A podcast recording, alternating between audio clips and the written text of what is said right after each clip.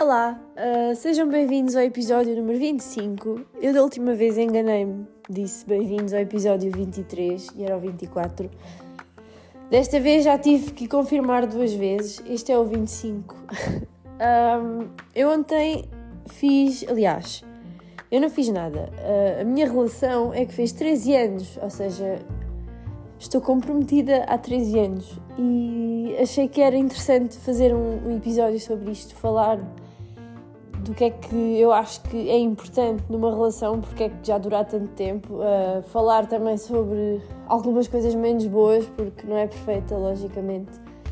Portanto, se tiverem interesse em ouvir-me falar sobre este tipo de coisas, fiquem aí. Até já! Então, vamos começar pelo início. Aliás, antes de mais, eu, eu comecei a gravar o episódio enquanto estava a meter a roupa para lavar e uh, lembrei-me de uma coisa. O meu, o, meu, o meu amaciador acabou e eu lembro-me de, de ter visto esta semana alguém a falar sobre o vinagre com amaciador que funciona muito bem e que é muito mais barato e não sei o quê. E a primeira coisa que uma pessoa pensa sobre isso é: fogo, então, mas a roupa vai ficar a cheirar a vinagre, nem pensar. Então decidi experimentar. E não é que funciona. O vinagre como amaciador, mas não pode ser qualquer vinagre, acho eu. Eu usei o vinagre de limpeza. Uh, não sei se pode ser do outro também. Não sei. Portanto, uh, funcionou bem. E, e a roupa ficou a cheirar bem e ficou bem lavada e não cheira a vinagre e pronto. Mas, uh, a dica da semana.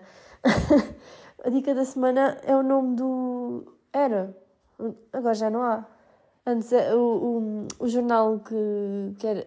O jornal do Lidl, não era a dica da semana. Portanto, acabei de fazer aqui uma associação.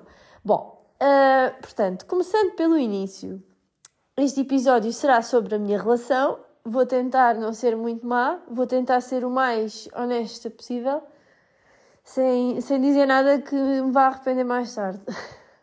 Mas pronto. Um, portanto, nós começámos a namorar, éramos miúdos, estávamos na escola secundária e pouco depois de termos começado a namorar, fomos para a universidade. Pouco depois, tipo, não é bem assim, é, foi dois anos depois. Começámos a viver juntos. Nessa altura, queríamos sair, queríamos sair juntos, queríamos estudar para o mesmo sítio juntos. Um, se eu hoje em dia penso nisso, sim, penso. Penso que se calhar, não sei, de certeza que também pensam, tipo, ah, se eu tivesse decidido outra coisa diferente, a minha vida agora seria totalmente diferente, provavelmente. Eu tenho a certeza que se não o tivesse conhecido e se não tivéssemos ido juntos para ali, tinha ido para outro sítio completamente diferente e a minha vida hoje em dia de certeza que não era esta, era outra muito diferente. Provavelmente não estava aqui, estava noutro sítio qualquer. Ah, não sei, eu às vezes penso nessas coisas, só, só aquele, aquele pensamentozinho básico de, de ocupação de tempos livres. Um, tipo, como é que seria a minha vida se eu tivesse decidido outra coisa? Yeah. Portanto, nós fomos, fomos estudar os dois, uh, fomos viver juntos. A coisa no início, pá, nós tínhamos, nós éramos miúdos, né? Tínhamos 18, 18, 19 quando fomos viver juntos. E hum, no início foi assim um choque um bocadinho grande, porque não estávamos habituados, obviamente, porque as pessoas quando vão viver juntas, normalmente isto acontece, não é? No início é muito giro e é ah, aquela liberdade, podemos fazer tudo, não temos aqui os nossos pais, não sei o quê. Mas depois chega uma altura que começa a chocar as realidades, porque tivemos educações diferentes, porque crescemos de formas diferentes, então uh, houve ali um, um, choquezinho, mas depois uh, acabámos por nos adaptar um ao outro e, aprendemos a ceder, sei lá. Gente, eh, é normal cedermos, né? Um e outro para, para a coisa se encontrar no meio. Um, e depois de três anos lá, eu saí, acabei, acabei o curso, porque eu entrei logo para a licenciatura, mas ele não. Então eu acabei antes e na altura eu lembro-me de ter tentado arranjar trabalho lá, mesmo sem ser na área, porque para mim, eu, eu achei que ao terminar o curso não ia arranjar emprego na área. Hum, assumi isso, tipo, pensei, levei isso como garantido. Ah, é impossível, ninguém arranja, eu também não vou arranjar. Então achei que, que não ia acontecer e comecei a, a, procura de trabalho em qualquer coisa desde que ficasse lá. Uh, que na altura era o que fazia sentido para mim, agora já penso de outra forma, né? Lá está. Mas na altura era aquilo que, que eu achava que. Pronto. Enfim. Um, portanto, e na altura comecei a candidatar-me, não sei o quê, e até apareceram algumas opções, mas ainda bem que não consegui ficar em nenhuma, porque quando comecei a candidatar-me a coisas da minha área, fora dali, consegui logo. Uh, pá, e o que é que aconteceu depois disso? Ele continuou lá, acabou o curso dele, e eu fui para fora, fui para a zona do Seixal trabalhar sozinha. E nessa altura uh, em que nós continuámos juntos, continuámos numa relação à distância que para mim fez-me perceber que nessa altura da minha vida não dava, não era possível, porque eu estava a passar por, por uma situação muito complicada, que era estar num sítio sozinha. Eu, eu sou filha única, portanto sempre tive muita atenção. E de repente vou viver para um sítio onde não conheço ninguém. Aliás, eu, conheci, eu tinha lá, o meu grande apoio eram, eram as minhas primas que, que viviam e vivem lá nessa zona, para onde eu fugia quase todas as noites. Mentira, não era quase todas as noites, mas fugia muito para lá. Elas eram. Um, a casa delas era o meu refúgio e eu muitas vezes ia para lá. Um, mas pronto, em relação a, à nossa relação, tava, passou uma fase muito complicada aí, porque eu estava num buraco completamente, porque odiava, odiei o, o sítio onde, onde trabalhei, não, não, não ia nada de encontro àquilo que eu achava que ia fazer. Eu candidatei-me como designer e a maior parte do tempo eu estava a fazer trabalho de back-office e lidar com encomendas e não sei o quê. Ou seja, trabalho de design pouco. E eu sei que eh, não é nada de especial e eu, eu tenho a certeza que se estivesse num sítio melhor, ou seja, se estivesse bem, se estivesse feliz, se estivesse acompanhada, se eu estivesse lá comigo, se calhar na altura, se sentisse, se estivesse feliz, vá, aquele trabalho era o mínimo, desde que eu chegasse a casa e tivesse tudo bem. Mas não, eu lembro-me que chegava a casa e era uma tristeza gigante fechar a porta e, e pensar: pronto, já não vai entrar mais ninguém por ali. Tipo, eu cheguei a casa e acabou, está feito, o meu dia acaba aqui. E eu entrei num, numa depressão profunda. Não foi nessa altura, foi depois, porque nessa altura a nossa relação acabou. Nós tivemos uma, fizemos uma pausa aí e eu nessa altura entrei numa depressão profunda porque tinha, já, já estávamos com muitos anos de, de relação nessa altura e para mim foi um choque se de um dia para o outro uh, as coisas acabarem, quando na verdade as coisas já estavam mal há muito tempo. Eu é que não, não conseguia ver isso. E aquela pausa foi uh, o que nós precisámos para, para conseguirmos uh, depois voltar mais tarde, mas pronto, eu já, já voltei. Já volto, não, já, já explico essa parte. Portanto, nós nessa, nessa altura eu consegui sair daquele emprego, consegui sair de lá, entrei em depressão profunda, voltei para a casa dos meus pais com a tralha toda atrás. Uh, o que eu me lembro dessa altura é que estava sempre fechada no quarto, tipo, fechada no escuro. Uh, não sei se sabem o que é que é uma depressão profunda, mas é uma coisa muito complicada. Eu, eu lembro-me de me obrigar a comer e de meter a comida na boca e aquilo não fazia sentido nenhum. Ou seja, eu emagreci muito, não tinha vontade de nada, estava obcecada por, eh, pela no, por, porque a nossa relação tinha acabado e eu não estava a saber lidar com aquilo. Com o facto de ter saído de casa, ter ido trabalhar e também não ter corrido bem, não ter correspondido às expectativas, pronto, foi muita coisa de repente. E eu fui-me completamente abaixo nessa altura. Comecei a tomar medicação, comecei a ir uh, à psicóloga, a fazer psicoterapia e, e tudo mais. Um, e nessa altura ele continuou uh, o, a, a, estudar lá no sítio dele e eu tive o grande apoio, antes, antes de sair de lá, tive o grande apoio de um amigo meu que ia lá para casa todos os dias ajudar-me e dar-me vontade de viver. Quando saí de lá e vim para a casa dos meus pais, a coisa piorou um bocadinho, porque deixei de ter aquele apoio tão constante, porque os meus pais tinham a vida deles, né? E eu passava muito tempo sozinha e a, a querer desaparecer, basicamente. Mas pronto. Depois disso, alguns meses depois, nós íamos falando sempre. Depois houve uma, uma altura em que eu não conseguia pensar nele, não conseguia estar com ele e ele queria manter uma, uma amizade comigo, que para mim não era possível, porque eu gostava dele e não conseguia lidar com isso. Uh, portanto, foram uns meses muito complicados em que nós falávamos e depois eu, eu tinha muito medo que ele arranjasse outra pessoa e lembro-me da psicóloga me dizer que, que ele não ia arranjar ninguém porque provavelmente iria estar enliado comigo, comigo na cabeça e não sei o quê, só que eu não conseguia confiar nisso, não conseguia acreditar nisso e não conseguia seguir em frente porque sentia que já tinha dedicado demasiado tempo àquela relação para agora desistir de um dia para o outro. Era isso que eu, que eu achava.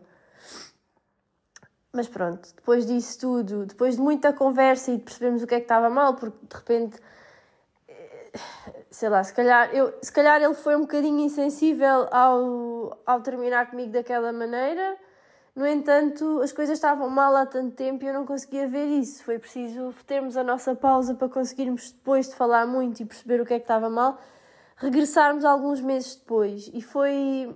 E agora, olho, ao olhar para trás, percebo que, que sem aquela pausa não teria sido possível. E às vezes acho que é a melhor coisa que um casal pode fazer quando já não sabe o que é que. Quando, quando as pessoas não conseguem perceber o que é que está mal, às vezes isso é preciso. E no nosso caso foi o que nos salvou. Peço desculpa, estou assim um bocadinho constipada. Prendinhas das minhas filhas que apanham coisas na creche e, e, depois na creche e na escola e depois eu partilho isso tudo. Um, pronto, depois disso, depois de muitos meses, nós voltamos e no, início foi muito esquisito e muito mal, porque nós estávamos a, a, forçar uma coisa que queria. Nós queríamos que aquilo acontecesse, no entanto, não estávamos aí ainda. Então, os primeiros tempos foi uma coisa muito esquisita, muito forçada, muito má, que eu agora olho para trás e penso: tipo, qual era a necessidade? Havia. Nós não precisávamos estar a forçar uma, uma relação, porque se ainda não estávamos prontos, não, não tínhamos que forçar mas com muita força de vontade um do outro conseguimos resolver as, uh, o que tínhamos eh, como problemas, que era eu, um, eu sentia, eu senti durante muito tempo que quando fomos para lá, o meu objetivo era muito, tipo, eu não aproveitei a altura da universidade, eu não aproveitei as pessoas que conheci, aliás, aproveitei meia dúzia, porque a maior parte eu não aproveitei, não aproveitei aquela cena de sei lá, não aproveitei. Cada um aproveita à sua maneira. Eu nunca gostei muito de sair à noite, nem nunca gostei de muito beber, nunca gostei muito dessa loucura, vá. E na altura não fiz nada disso. Eu, fi, eu basicamente fui para lá fazer o curso, conhecer algumas pessoas e pronto, e arrumei o assunto e vim-me embora. E há pessoas que aproveitam aquilo de outra forma, de outra. com outra intensidade que eu não, não fiz isso. E ele era uma dessas pessoas, ele foi uma dessas pessoas que aproveitou aquilo de uma forma totalmente diferente e eu senti-me muito para trás. E isso foi a razão pela qual nos afastámos tanto quando lá, quando lá estávamos, porque eu sentia sempre que era deixada para trás e ele sentia sempre que eu queria andar atrás dele para todo lado. Portanto, houve ali um desequilíbrio muito grande. E quando isso passou, eu percebi que ou confiava nele e estávamos juntos, ou não confiava e não estávamos juntos. E na altura percebi que. Uh, assim, eu também acho que isto vem com o tempo e com a maturidade. Na altura eu, eu, eu era muito novinha para conseguir ter essa confiança toda numa pessoa. E entreguei-me completamente, uh, porque isto de nós, quando nós gostamos de alguém, nós temos que aceitar que vamos estar vulneráveis a 100%. E se tu não aceitas que vais estar vulnerável a 100%, tu não te vais entregar a 100%, não vais conseguir confiar naquela pessoa, não vais conseguir.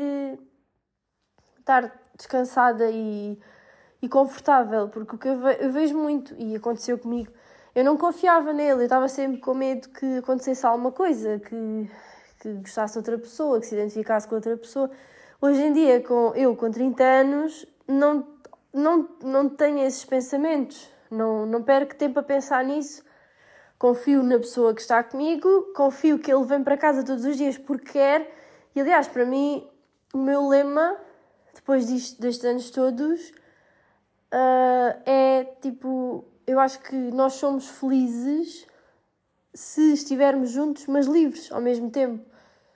Ou seja, temos que ter tempo para as nossas atividades sozinhos e acompanhados. Estão a perceber? No outro dia vi uma cena que era. Acho que foi um vídeo no TikTok que o rapaz dizia: Porque é que as pessoas só quando se separam é que começam a fazer as atividades que tinham na gaveta há muito tempo que queriam fazer? Porque é que só quando se separam é que vão, vão aprender a fazer uma atividade física que não, que não, não conheciam? Ou, ou vão viajar? Ou vão... Porque, é, porque é que só quando se separam é que começam a fazer essas coisas? Porque é que não conseguem fazer isso juntos?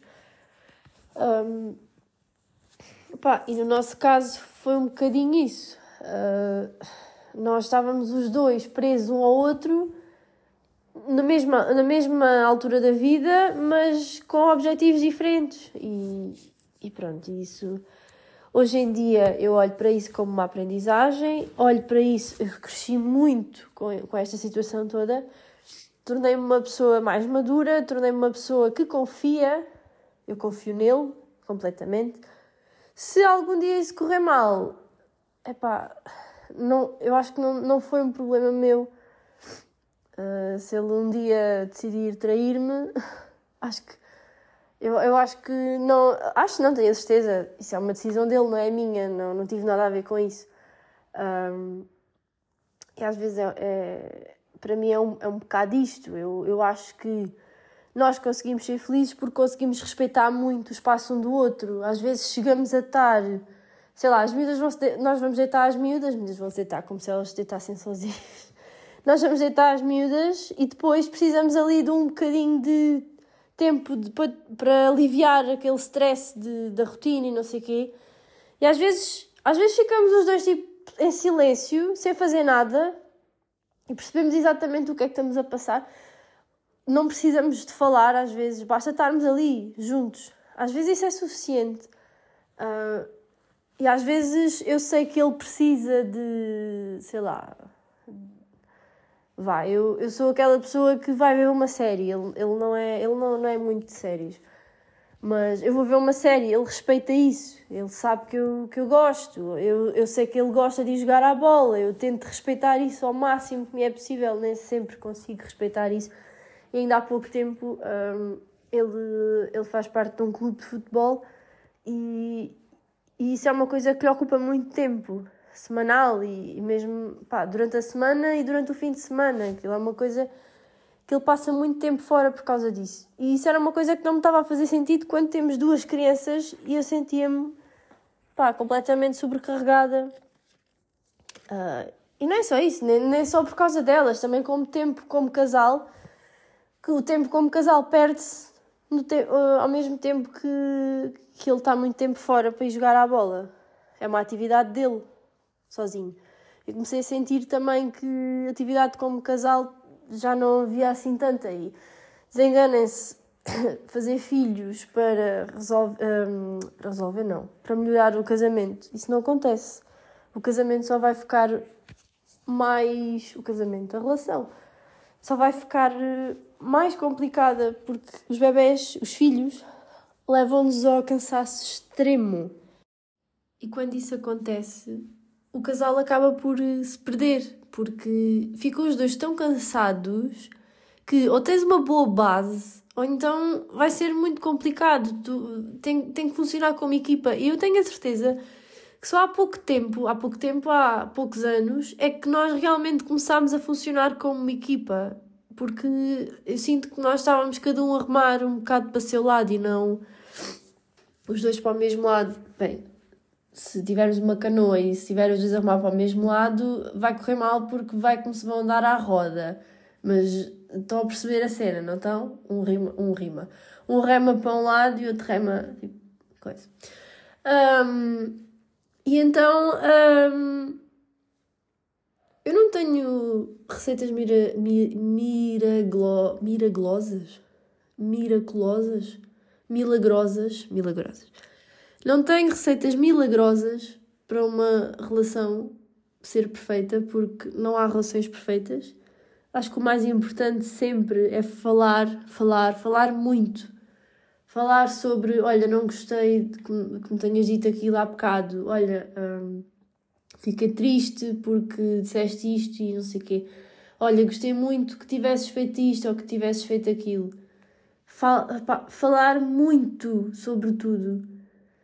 E hum, respeitar o, o, o espaço de cada um, para mim também é muito importante. Conseguirmos dar eh, tempo um ao outro, sentar a pedir atenção. Aliás, eu acho que não, não, não devíamos pedir atenção, não, não devíamos precisar de pedir atenção nunca.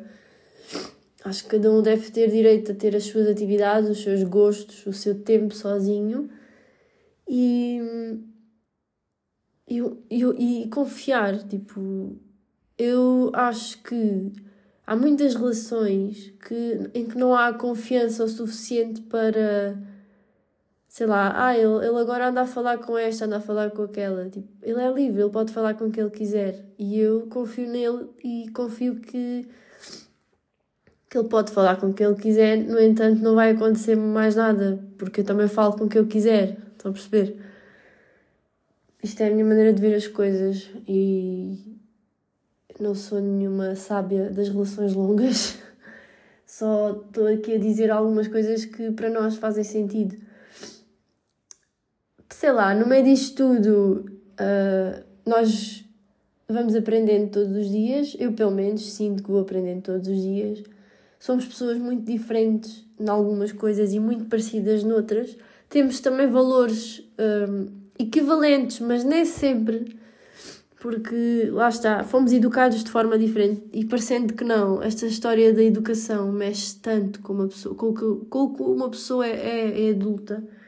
Por isso é que também às vezes panico um bocadinho a pensar o que é que eu estou a transmitir às minhas filhas, será que estou a transmitir o, uh, o que quero?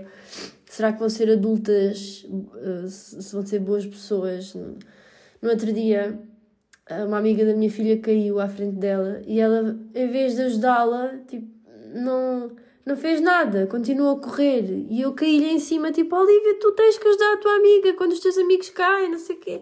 Caí-lhe um bocado em cima, tipo, em pânico, como assim? Como é que tu não, como é que tu não ajudaste a tua amiga, não sei o quê.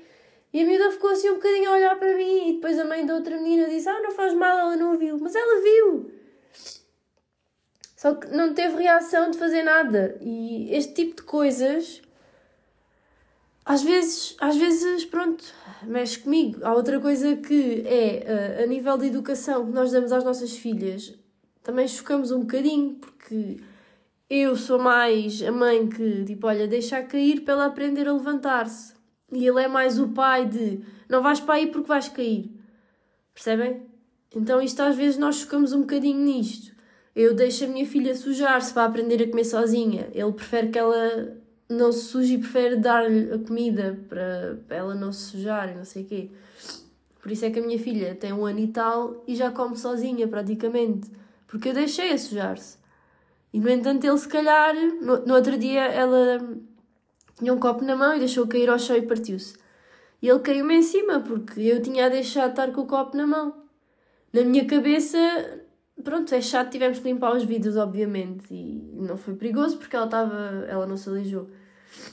Mas na minha cabeça só foi mal a minha parte de. Epá, não, não reparei, que foi num segundo ela deixou cair o copo. Eu, na minha cabeça, acho que ela aprender a beber sozinha por um copo é uma aprendizagem e, e faz parte partirem-se coisas e faz parte dessas, essas, essas coisas todas menos boas que, que aconteçam e assumo normalmente que ela sujou, portanto eu limpo a seguir, sei lá, é, uma, é um preço que eu, que eu aceito pagar uh, para elas serem independentes e aprenderem a fazer as coisas. Mas pronto, talvez este assunto seja tema para outro episódio. Eu não sei se, se me querem dar feedbacks em relação a isto. Uh, podem dar à vontade. Eu no início recebia muitos feedbacks sobre o que é que falava, ultimamente não tenho recebido assim quase nada. Portanto, se acharem que isto é tema para outro episódio, ou seja, o que é que difere nas nossas formas de educar as nossas filhas, o que é que, o que, é, que é diferente em nós, se acharem que isso é interessante, digam-me para eu gravar outro episódio. Um, e pronto, queria terminar aqui este, este meu monólogo a dizer que para mim o mais importante no fim do dia é olharmos um para o outro e percebermos que somos o abraço preferido um do outro, que somos o. aquele pôr. uh, isto é um bocado do clichê, mas. O porto de abrigo de cada um, ou seja, quando tudo corre mal, eu sei que o tenho ele para me abraçar, para.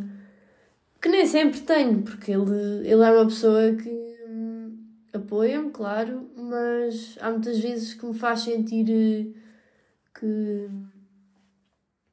pá, que estou errada, que faço as coisas mal, que, que devia ter feito de outra forma. Ele às vezes é um bocadinho rígido comigo, eu sinto isso. E, aliás, eu às vezes acho que ele acha que é meu pai, porque parece que me está a educar. Eu não, não gosto nada disso. E também já lhe disse isto. Mas pronto, enfim.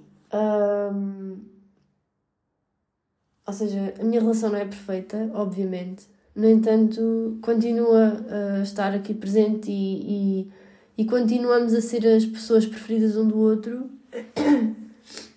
porque conseguimos respeitar o espaço do outro, porque falamos. E, e, às vezes é preciso fazer um grande esforço, tipo, para dar o braço a torcer, porque eu não, eu não tenho problemas em pedir desculpa, que é uma coisa que eu também acho muito importante.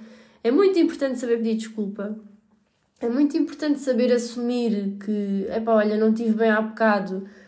Uh, pá, lá está, o estar vulnerável, o conseguir pôr-se de joelhos e, e coisas. Eu, eu acho que é preciso muito disto. E pronto. Uh, acho que hoje me fico por aqui. Se isto é um tema que, que, que te interessou, ou se. Eu sinto sempre que podia esmiuçar mais o que digo. No outro dia a última vez que. Não estou a dizer nada de jeito.